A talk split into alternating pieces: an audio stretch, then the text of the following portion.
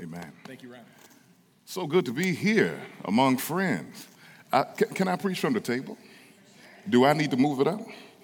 Okay, she said yes. All right, all right. I, I, I saw them doing the, the Lord's Supper and just did a magnificent job in sharing. And so um, I didn't know whether to bring my Bible because at a black church, the podium is like three times bigger. And so I didn't know if y'all were sending me a message not to be too long this morning. So um, I, I, got the hint, okay? I got the hint. Praise the Lord. Um, thank Brother Jared for um, this great invitation. Now, I thought he was going to be on sabbatical getting some rest, but he's in the back working, going upstairs, downstairs, and all that other stuff. So he never takes a day off. And so he told me he's going to Seattle, and I said, I hope he takes some time off in Seattle. Praise the Lord. And there's another young man who came up and shook my hand. His name was Christopher. He saw me and he, he the boldness he had. He just walked up and he, he nodded and he, and he extended his hand to fellowship. And, and I want to meet him again after service. So if that's your, your little fella, your son, tell Christopher I want to meet him. I want to get to know him a little bit better. Uh, we are grateful for this great invitation. I brought backup with me. I brought one of my favorite students. He's a young disciple. Uh, don't hold it against him. He's from Houston. But. Um, He's a great young man. Anthony, stand up. Wave at the people. Praise the Lord. I told him I was working on some stuff in the office, and he said, What are you doing? I said, I'm just touching up on the sermon. He said, What are you preaching? I said, I'm, I'm preaching at Southern Hills. It's on Buffalo Gap on Sunday. He said, Can I go? I said, You sure can. So uh, he, he, he's my go to guy. If I need something, he take care of me. He's faster, he's, he weighs lighter. Um, and, and I can use him. I can use him. And also, we got two rock stars in the building um, uh, my good friend and, and my big sister, uh, Dr. Stephen Moore and Miss Tina Fleet over there. If y'all don't know them, get to know them. I hope they taking me out to eat afterwards. That's another hint, but praise the Lord. It's good to be in your fellowship. I, I, I want to point your attention to one of my favorite books of the Bible, Jonah chapter 1. Uh, if you have a smartphone, I would say turn your Bibles, but I, I, I have to remind myself it's 2021. Uh, so if you have your smart devices and your Bible app, or you just want to Google it, that's just fine. Uh, if you are a baby boomer and you old school, you just Bible, paper, and pencil, you can do that. That is also fine. Jonah chapter 1, verse 11. And the Bible says, then they said to him, What shall we do to you, that the sea may quiet down for us? For the sea grew more and more tempestuous. He said unto them, Pick me up and hurl me into the sea. Then the sea will quiet down for you. For I know it is because of me that this great tempest has come upon you. Verse 13 Nevertheless, the men rowed hard to get back to the dry land, but they could not, for the sea grew more and more tempestuous against them. Therefore, they called unto the Lord, O Lord, let us not perish for this man's life, and lay not on us innocent blood. For you, O Lord, have done as it pleased you. So they picked Jonah up and hurled him into the sea, and the sea ceased from raging. This morning, if I can, I want to speak on the subject AWOL, absent without leave. In 1993, one of my mother's favorite actors, by the name of Harrison Ford, if y'all know him, she's a Star Wars fan. An American action thriller based on a 1960 television series, the Fugitive, of the same name created by Roy Huggins. It was directed by Andrew Davis, starring uh, Harrison Ford and Tommy Lee Jones. After being wrongfully convicted of the murder of his wife, he escapes from custody to set out to prove his innocence while in pursuit of law enforcement. But just like Harrison Ford, many of us find ourselves exhausted from constantly being on the run. A fugitive, ladies and gentlemen, are known as someone who is running away or escaping something. If we can truly be honest this morning, many of us here today are in this holy place called sanctuary because we cannot find any other place of refuge. Place of refuge from the antagonistic realities. We have escaped temporarily out of a hostile environment to find peace with God. Many of us are suffering from marriages that cannot find reconciliation. Many of us are running from the hellhounds of our past decisions. Many of us are running from s- certain internal intentions within our subconscious, thoughts or actions of our daily habits, and for some reason we're starting to find ourselves in the kingdom of God overworked and tired. Many saints are starting to find themselves in the intensive care unit of ministry because they have failed to find balance within their vocation and their occupation. Many saints are now starting to feel the confusion of real ministry with busy work. So, as an outcome, you receive nothing in return. You are upset because you followed your own interpretation in what you thought God wanted you to do. So instead of you consulting with God in prayer and fasting, you have gone AWOL, absent without leave. You are now a fugitive from God. And your kingdom responsibilities, and for some reason, many of us don't understand that when the child of God becomes fatigued, that oftentimes to unlock our spiritual defenses and make our immune systems weak. So now we find ourselves on the run, desperate for nourishment. Now trying to escape from the clear and present dangers, we are standing in the midst of spiritual warfare from spiritual enemies whose nature it is to assassinate my character altogether. Where could I go but unto the Lord? In an article by Sam Asfour, he defines escapism is not procrastination or laziness. It is a psychological concept which has a habitual distraction to an imaginary world or entertainment escape from our reality. Although escapism has always existed, the vast array of technology at our fingertips allows us to escape with ease by a click of a finger. Escapism allows us to travel to more preferable worlds with no responsibility. And technology provides immediate access to such a world. Simply playing video games let us disassociate ourselves from our imperfect selves by pretending to be someone we're not. My grandmother, when I was a little boy, we would get sick and um, we would have to spend the day with grandmother. And, and one of the things that my grandmother did was that she sewed she quilted, and she watched as the world turned. the days of our lives, and all, you, you know what I'm talking about. Millennials, just hang on, I'll be right back with you in just a second here. And I remember as a sick boy wrapped up, fevered in blanket, my grandmother would just be sewing and she'd be shouting and yelling at the television and talk about how scandalous this man's wife was, or she trying to break up a home, and all of that. And I recognize we use it for an escape. In 2013, the University of Georgia psychologist Graham Colliver wrote in Psychology Today about the connection between escapism and technology. I would suggest that the real form of escape, escapism nowadays is the compulsive need to be impulsively engaged in living an electronic life of fact finding, problem solving, video games and personal chit chat, Colliver said, while these behaviors may be benign, Colliver warns that escaping can mean a person is avoiding time for self reflection.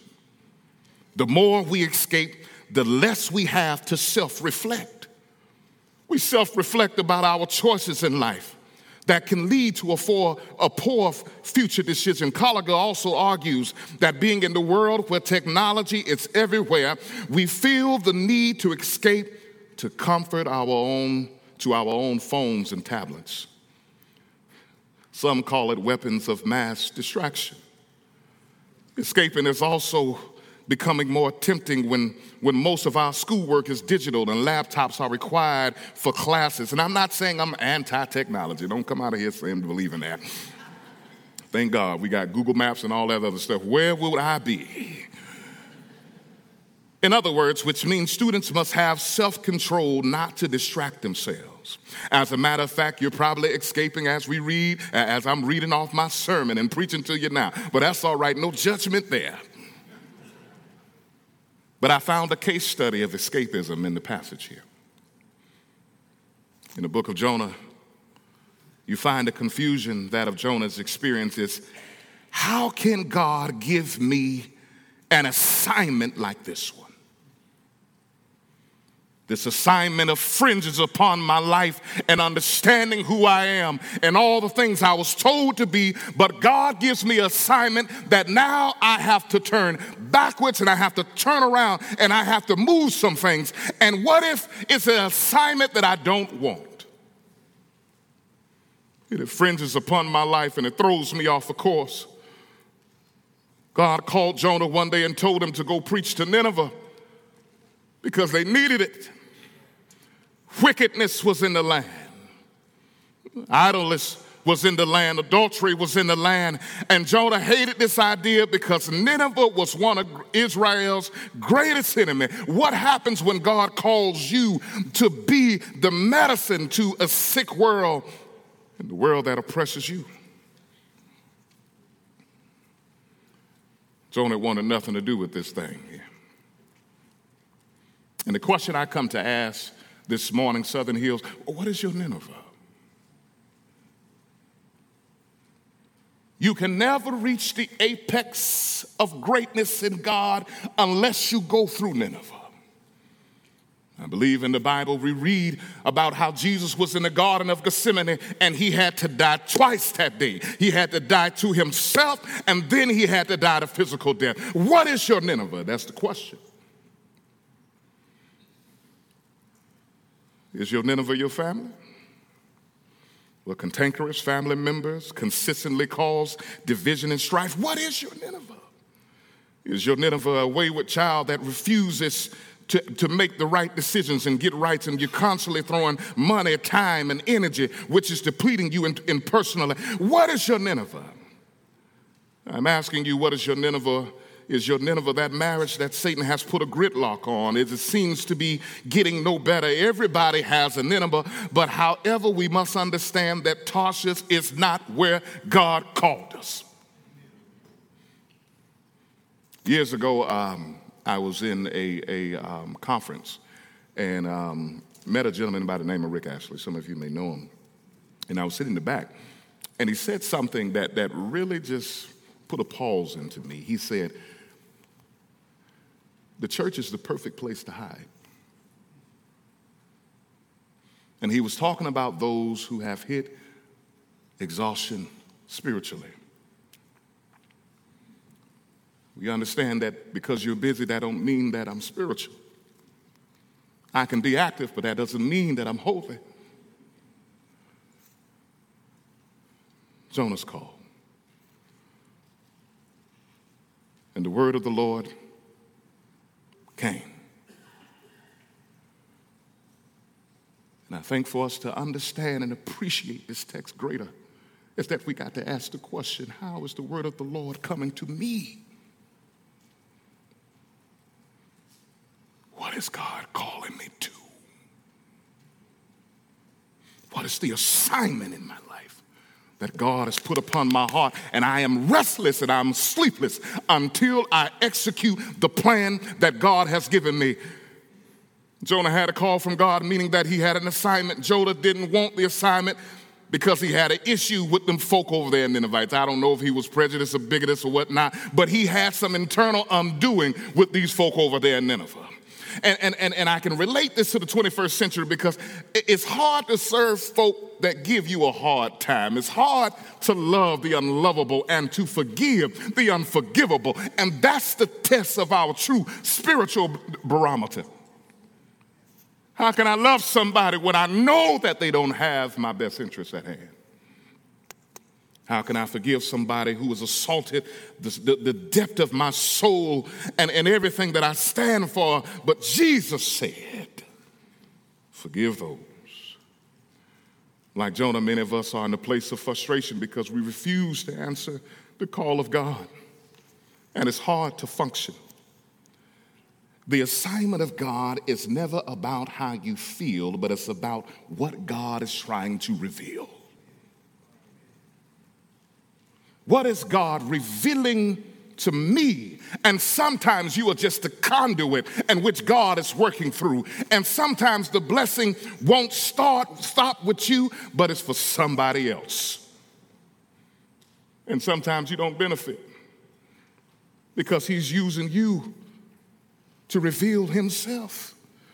Many of us don't want the assignment because it pushes me out of my comfort zone. And what God was doing was that He was calling Jonah out of obscurity. We love obscurity, don't we? Oh, I'll just come and I'll just sit in the back, Dr. Dodd. I don't want to be bothered with. I'm just fine. Y'all go right ahead. I don't want to be bothered with. I'm going through a lot. We love obscurity. We sneak in late and we leave early. Well, I just love obscurity. Because the light has never shined upon me. Working with young people, especially college age, one of the things I've come to recognize is that one of the Achilles heel for young adults is the fact that a lot of times they don't, how can I say this? They don't live up to the expectation that is greater that they know they can because it's not because of fear. And I asked them, What are you afraid of? And they say, Well, I'm scared to fail. I'm scared to fail. And, and I challenge that. I don't think you're scared to fail because failure is comfortable, isn't it? It's easy to quit something when it get hard. Now I'm, I'm slimming down a little bit, but I got a, I got a, I got a trainer, and I'm working out, and and you know he's one of the, little little fellas with the tight bodies, and you know they jump on stuff and jump back off, and you know I, I turned 40 in September uh, this past year, and, and and one of the things I recognize when you turn 40, your body tells you what it can and cannot do. Matter of fact, you can walk and just pull something, it just you just you, you're trying to figure out how did I get to this point. And he was like, Mr. Bowman, I want you to jump up here and I want you to jump down. And what this does is builds your endurance. I said, Look, I want to get healthy. I don't want to commit suicide while I'm trying to get there. I, I, I want to live through it. And, and, and the whole time he's talking me into it. And he was like, You still got some good energy left. Your bodies can still do it. And one of the things I recognize that sometimes the greatest challenge, especially working with young people, is to get them to understand that you're not afraid of failure. You're afraid of your own potential, and your own potential can scare you sometimes. Because it, it, it, was, it was Churchill that said, the outcome of greatness is responsibility. What happens when I reveal how great God is within inside of me and people have to hold me accountable to it? It's hard because every day I got to be on. And I got to extend beyond greater and greater and greater. And it's hard sometimes. And that's what I'm seeing with Jonah. Jonah didn't want it because God called him out of obscurity. And it pushes me out of my comfort zone. We must understand that the assignment of God is bigger than me, and I'm simply just the instrument in which He uses. Meaning that even though I'm the instrument, God gives me everything I need for the assignment to play out. You have to get in line with your call because if not, God will tank everything that you're connected to. And what God did was that He sent Jonah through a season of rejection. Everything that he tried just kept flunking. Everything that he tried became torturous in a storm. And so, therefore, Jonah said, Look here, man, I tell you what, I'm to go below the deck. And so, some of us, we bob and weave our way through life. And it's frustrating to God to know that you are a soul in which I called before your being. I've anointed you before you even breathed your first breath. and to know that you will go through life not using your light is an insult to why I saved you.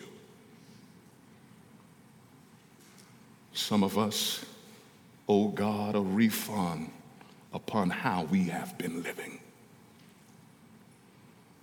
And let me challenge you here. God, I'm going to use me. God expects more out of me than what I've been given. Jonah's response Sometimes, and I, and I, I, I saw myself in the text, and I said, Man, I, I'm seeing something that's so familiar here. Because how many opportunities that was given to me that I was afraid to take the jump. And it could have been easier if only you stepped out in faith. And here it is God is your foundation. For faith is the substance, and I love that word substance. Sub meaning under, stands meaning to stand upon, of things hoped for, but the evidence of things not seen. And there you are hiding in the shadow, and God is saying, I need you right here. We're in a time of COVID, things are getting rougher and rougher. Our society is getting sicker and sicker. The hate speech is getting worse and worse. And, and, and the penicillin for the world is right here in the kingdom of God. And we cannot afford to come into our padded, cushioned pews and sit and be comfortable and keep our mouths shut. We have to share the baton of the gospel of God, of this gospel of saying that God loves you and He is involved in your life. So, verse 3 after paying the fare, talk about Brother Jonah. What price have you paid to miss out on God's opportunity? He paid the fare to Tarshish. And let me tell you something. I just got a few years of living. When you start running, it's hard to stop. And sometimes God has to shut you down. Verse 5 When Jonah went below deck, let me ask you this question How low can you go? That's not what God called you to be. There's ministries all around, and I'm satisfied with not being involved in none of them. You got a gift, you got a talent. I don't care about your degree, I don't care about all the awards you got. God wants you in the pureness of your heart, and He's saying that I need you right here, but you're not answering. You're paying a fare to Tarshish. Verse 12, when you pay the wrong fare and you go below the deck of life, what he did was that he committed a form of spiritual suicide. But things got too bad, he didn't stand in the gap. He didn't hide underneath the boat. And I truly believe this was God working in him. He showed himself. And he confessed that, look, I, am um, the problem. I know it's me. I, I look, I, I know it's me. It ain't y'all. It ain't the wind. I know we got a lot going on in, in the coast. It's, it's me. And, and just look, man, I don't want to do, just, just throw me overboard. And let me tell you right here this morning, and I want to tell you, my Southern Hills family, that God is not accepting your resume.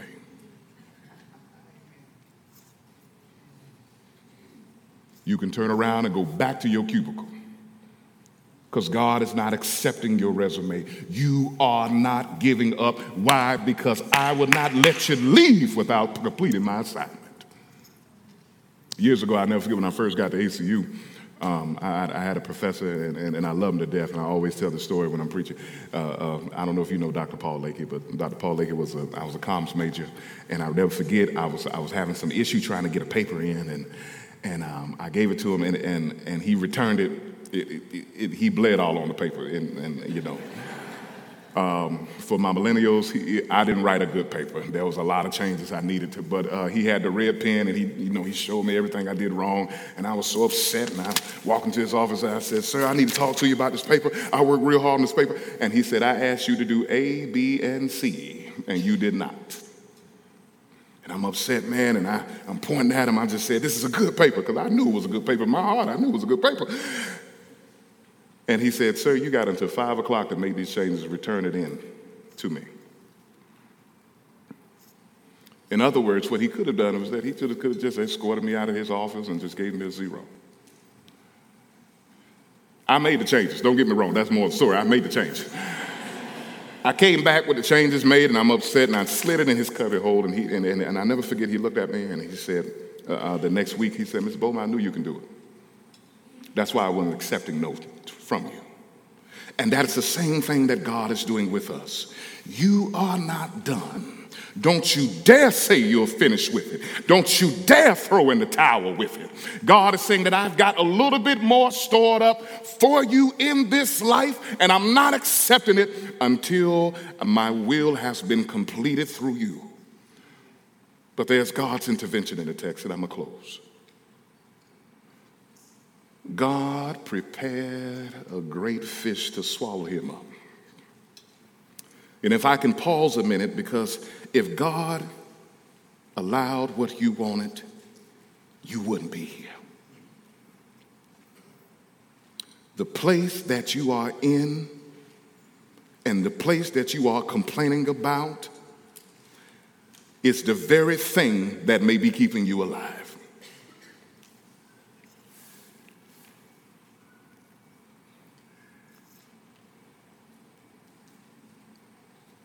The very thing that you despise the most, that you upset with, could be the thing that's keeping you alive.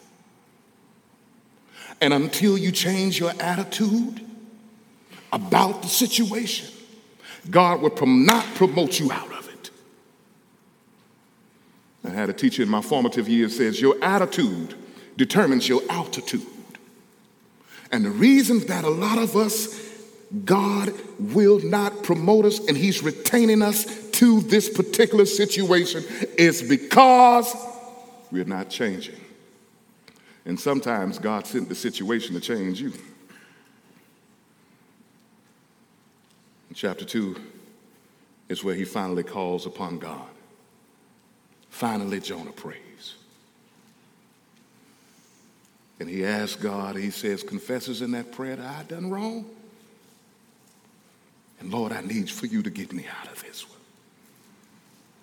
What does it have to take for God to shut you down to get the best out of you? Jo- Jonah repents from his sins because escapism was his idol. The story is really not about Jonah, and I really don't think the story is about Nineveh. I truly would believe that this story of Jonah is about the power of a repentant heart and a rededicated mind.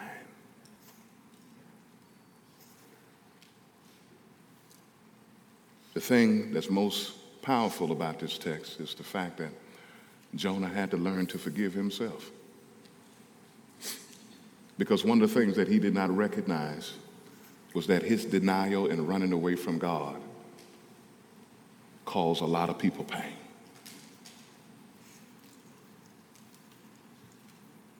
It caused a lot of people pain. And that pain was not, and that burden was not lifted until Jonah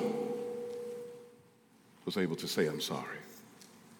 And his apology simply wasn't to the people, it wasn't to the boat or the fishermen. His apology was to God.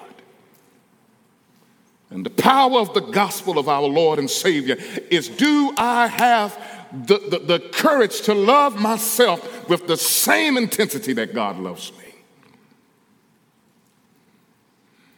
It's not enough for you to simply quit all the time. Because God has never sat down on me and God has never quitted on me. But why do we feel comfortable in quitting God?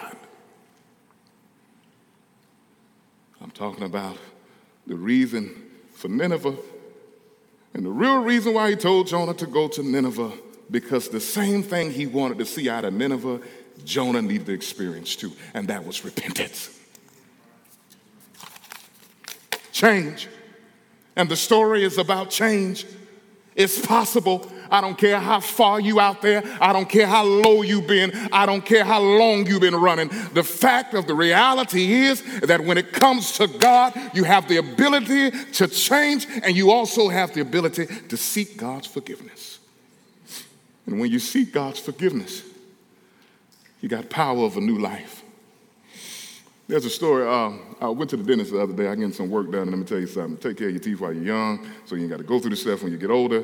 Because uh, I never seen a grown man shout. I was in one, one, one, one room, had another grown man in the other room, and he was crying louder than I was. And um, I remember forget I, I, I, I, was suffering. I was getting some stuff done, and and and and I was and, and the woman and the, the, the dentist gave me some instructions, and so and he said, the only thing I have to do is leave the office, you know, make sure you eat soft food, stay away from chips and all. You, you know the rules.